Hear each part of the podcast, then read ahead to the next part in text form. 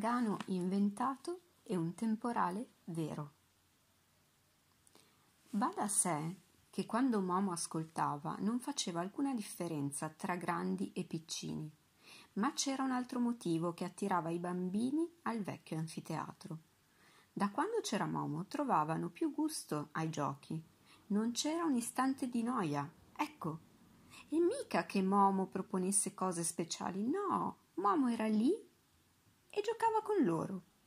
E proprio per questo, non si sa come, ai ragazzi venivano le più belle fantasie. Ogni giorno inventavano giochi nuovi, uno più appassionante dell'altro. Una volta, in un giorno afoso e soffocante, una decina di bambini se ne stavano seduti sulla gradinata, in attesa di Momo che era andata a girellare nei, nei dintorni, come era solita fare ogni tanto. Dal cielo incombevano nuvole gonfie e nere. Probabilmente e presto sarebbe scoppiato un temporale. Io vado a casa, disse una ragazzina che aveva con sé il fratellino. Ho paura dei lampi e dei tuoni. E a casa non hai paura, forse? domandò un ragazzo con gli occhiali. Sì che ce l'ho, rispose la ragazzina. Allora tanto vale che resti qui, stabilì il ragazzo. La ragazzina fece una spalluccia e annui, poi disse ma forse Momo non viene. Che importa? intervenne un ragazzo dall'aspetto trasandato. Possiamo giocare anche senza Momo. Sì, d'accordo, ma a cosa? Ma non so, a qualunque cosa. Qualunque cosa è niente. Chi ha un'idea? Io so cosa, disse un ragazzotto grasso con la vocetta da bambina. Possiamo far finta che tutta la rotonda sia una grande nave e noi navighiamo per mari sconosciuti e ci capitano delle avventure. Io sono il capitano, tu sei il nocchiero, tu un professore, un naturalista, perché è un viaggio di ricerche, capisci? E gli altri sono marinai. E noi ragazze cosa siamo? Marinaie, è una nave del futuro. Bella idea. Proprio ben progettata cominciarono a giocare, ma non riuscivano a mettersi d'accordo e il gioco non si animava, non scattava la molla della partenza.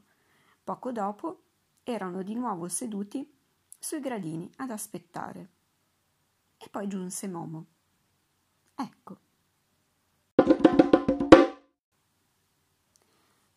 Alto era il solco di prua, la nave esploratrice Argo beccheggiava sul mare quieto e basso mentre a tutta forza proseguiva la, sua sicura rotta verso il mar dei coralli. A memoria d'uomo, nessuna nave aveva osato solcare quelle acque pericolose, piene di secche, irte di scogli corallini e brulicante di mostri marini sconosciuti. E, primo fra tutti i pericoli, imperversava il tifone eterno, vortice senza fine, che errava perpetuo su quei mari, a caccia di prede, come una creatura vivente dall'astuzia malvagia, dai percorsi imprevedibili. E tutto quello che gli capitava fra le grinfie, quel perfido uragano non lo mollava finché non fosse ridotto in frammenti non più piccoli di un fiammifero. Certo, la nave esploratrice Argo era stata allestita in special modo proprio in vista di un incontro con il vortice vaca- vagante. Era fatta interamente di acciaio, alamont, azzurro, flessibile e indistruttibile come una lama di spada, e fusa in un unico pezzo con uno speciale processo di fabbricazione, senza giunture o saldature. Anche così equipaggiati, ben difficilmente un altro capitano e un'altra ciurma avrebbero avuto il coraggio di esporsi a rischi tanto inauditi. Il capitano Gordon lo aveva questo coraggio dal ponte di comando guardava giù, orgoglioso dei suoi marinai e, sue, e delle sue marinaie, tutta gente sicura, di sicura competenza e specializzazione nel proprio ramo. Sulla plancia, a fianco del capitano, stava anche il nocchiero Don, Don Melù, un lupo di mare di antico stampo che era già sopravvissuto a 127 uragani. Un po' indietro, in coperta, si vedeva il professor Erickson, direttore scientifico della spedizione, con le sue assistenti Maureen e Sara, che con la loro prodigiosa memoria surrogavano intere biblioteche. Tutti e tre erano chini sui loro strumenti di precisione e si consultavano a bassa voce nel loro astruso gergo scientifico.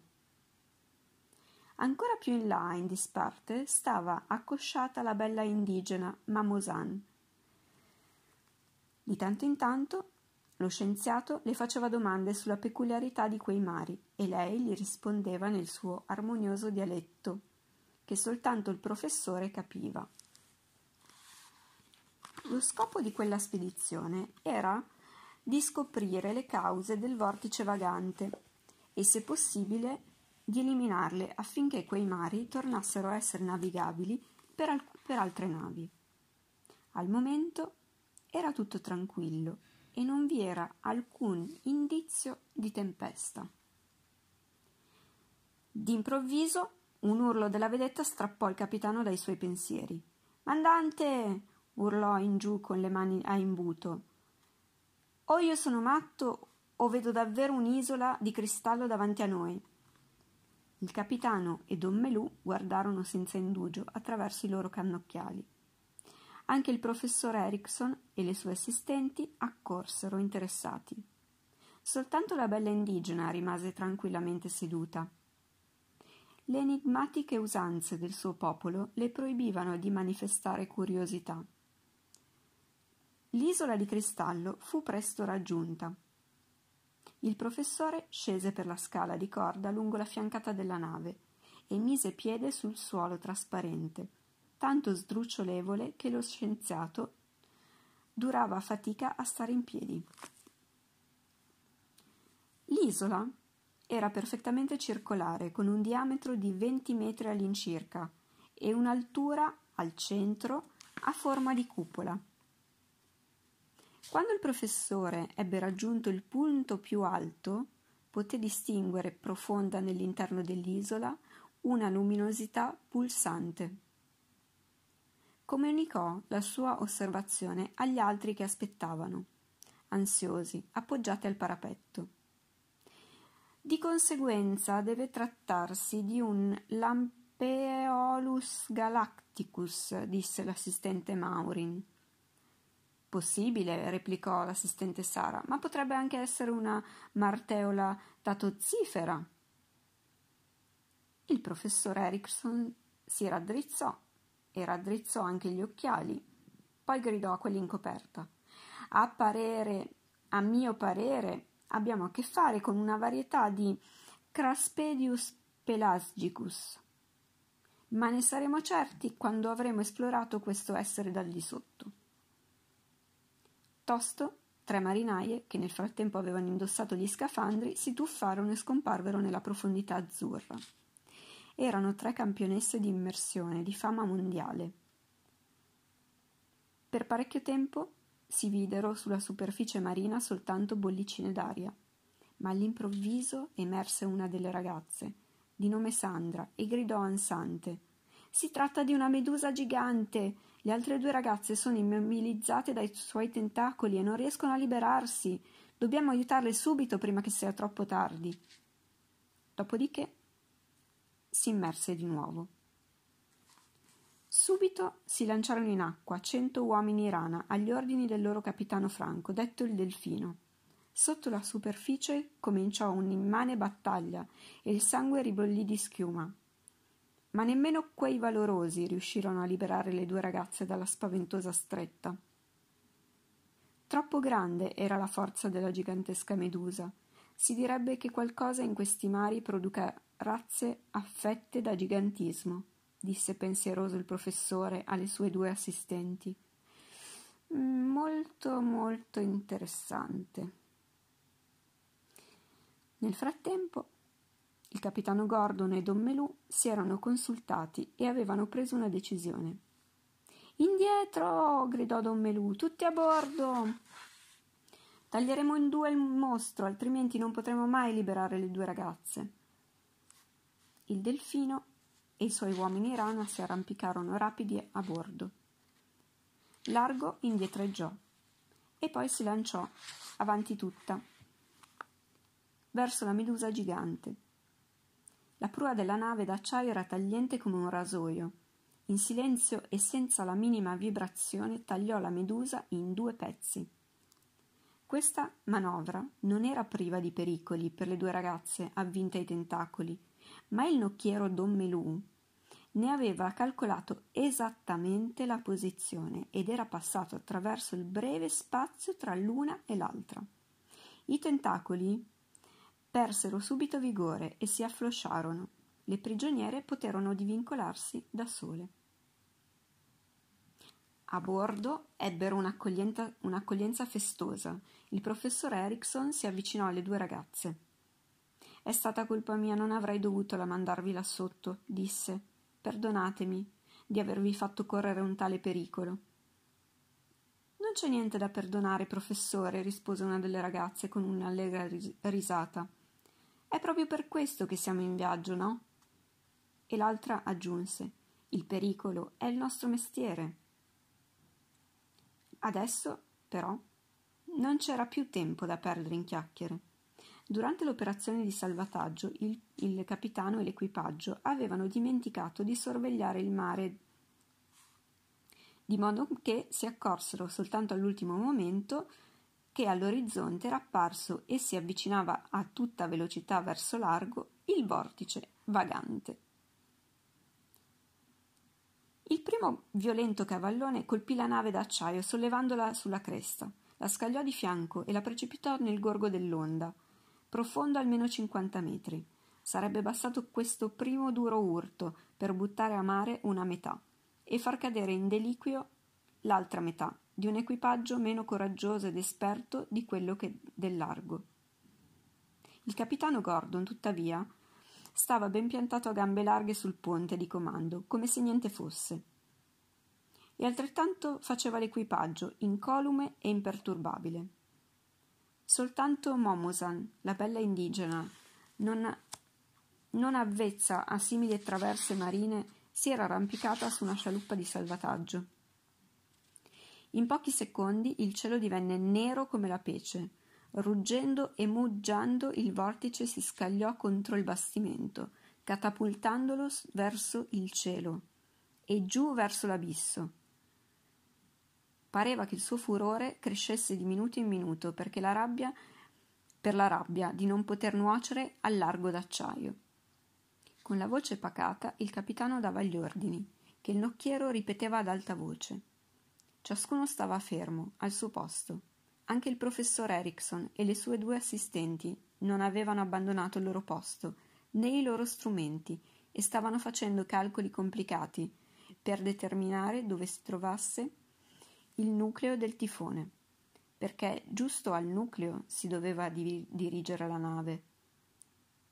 Il capitano Gordon ammirava sotto sotto il sangue freddo dello scienziato, che, a differenza di lui e del suo equipaggio, non era abituato a stare a tu per tu con il mare. Un primo fulmine saettò e colpì la nave d'acciaio che, naturalmente, fu subito carica di elettricità. Dovunque si toccasse sprizzavano scintille, ma anche a questo tutti a bordo del, largo si erano addestrati durante i lunghi mesi di severo allenamento. Non faceva più impressione. Il guaio era che i pezzi più sottili della nave, barre e cavi, cominciavano a diventare incandescenti come i filamenti di una lampadina ostacolando il lavoro dell'equipaggio, benché tutti portassero guanti di, di amianto. Per fortuna l'incandescenza fu presto spenta da una pioggia violentissima che nessuno di loro, a eccezione di Don Melù, aveva mai visto. Una pioggia così fitta e dirotta che soppiantò l'aria respirabile. L'equipaggio dove, dovette rincorrere a scafandri e respiratori. Lampi su lampi tuoni su tuoni, un lampo dietro l'altro, un tuono dopo l'altro, uragano, uragano mugghiante, onde gigantesche e schiuma bianca.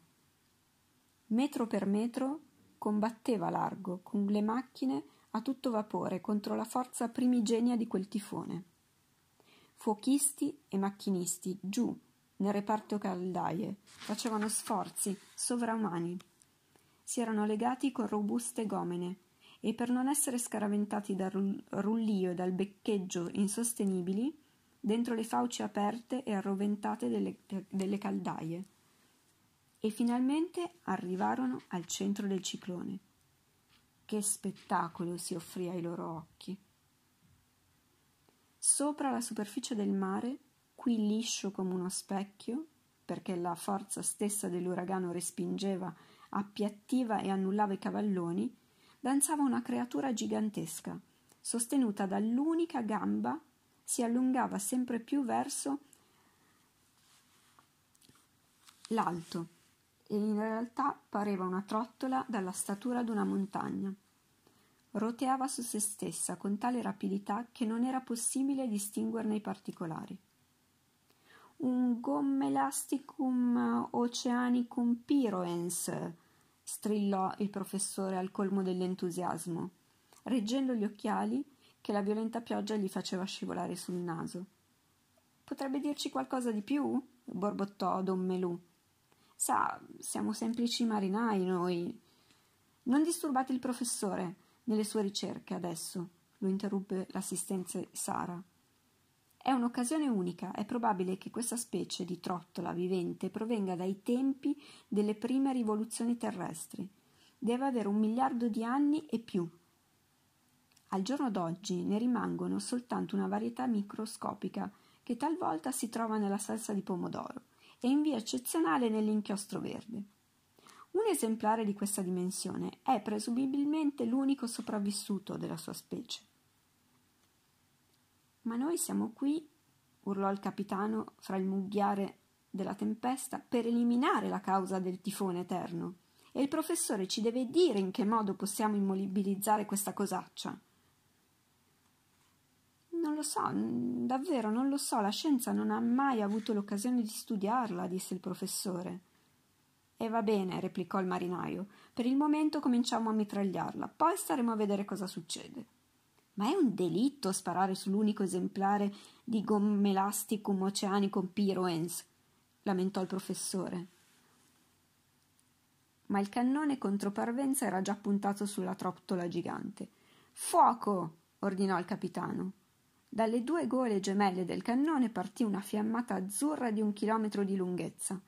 Senza rumore si capisce bene. Perché, come tutti sanno, i cannoni contro parvenza sparano proteine. Il proiettile luminoso volò verso il gommelasticum, ma il gran turbine lo afferrò, lo deviò, se lo fece vorticare intorno come una sciarpa, aumentando di velocità, e poi lo scagliò verso l'alto, dove scomparve nel tenebrore delle nuvole. Niente da fare, gridò il capitano Gordon. Bisogna andargli più vicino. È impossibile, Abbiamo le macchine già a tutta forza e riusciamo a malapena a non farci ributtare indietro dalla tempesta, gli urlò Don Melù. Nessuna proposta, professore? chiese il capitano. Ma il professor Erickson si strinse nelle spalle come le assistenti. Non sapevano dare alcun suggerimento. Pareva proprio che la spedizione fosse fallita. In quel momento qualcuno tirò per la manica il professore. Era la bella indigena. Malumba, disse in modo affabile e, malizio- e grazioso. Malumba, oh sì, tu sono. Erweni samba insalatu lolo brinda kamanamu beni beni sagadogu. Babalù? domandò il professore stupefatto. Didi mana feinosi intu goe doinem malumba?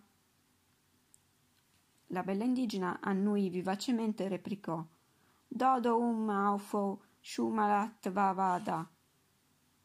Oi oi, assentì il professore pensieroso accarezzandosi il mento.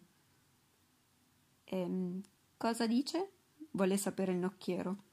Dice che il suo popolo conosce un canto antichissimo col quale si può addormentare il vortice vagante se c'è qualcuno che si arrischi a cantarlo.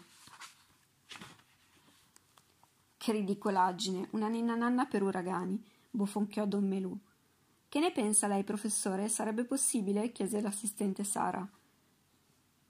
Non si devono avere preconcetti, ammonì il professore. Sovente nelle tradizioni degli indigeni ci viene trasmesso un granello di verità. Forse ci sono vibrazioni sonore ben determinate che hanno qualche potere sul gommelasticum piroens. Ne sappiamo ancora troppo poco sulle sue condizioni di vita. Non può far danno, disse, decise il capitano. Proviamo e vediamo.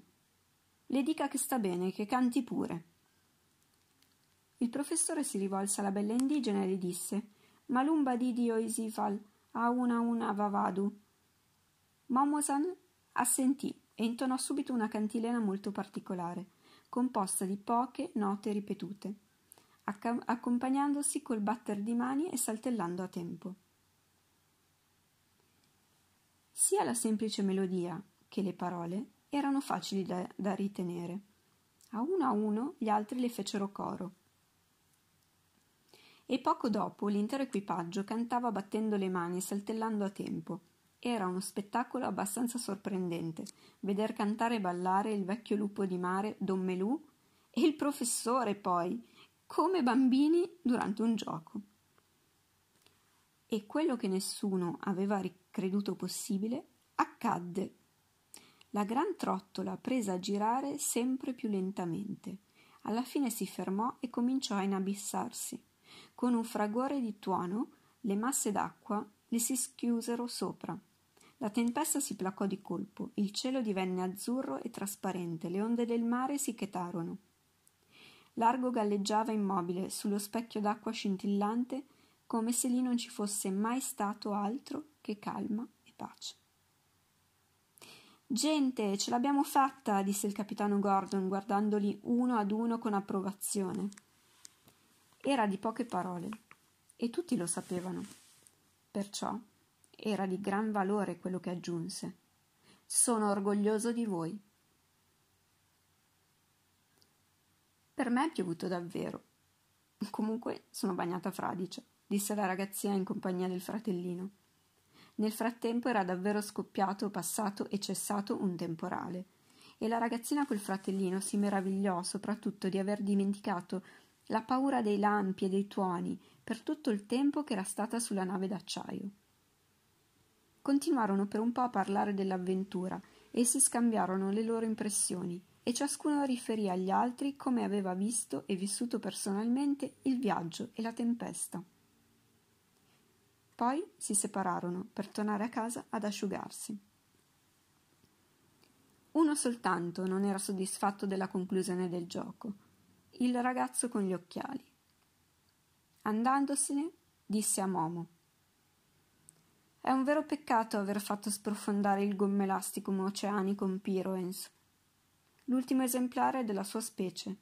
Mi sarebbe piaciuto studiarlo ancora un po'.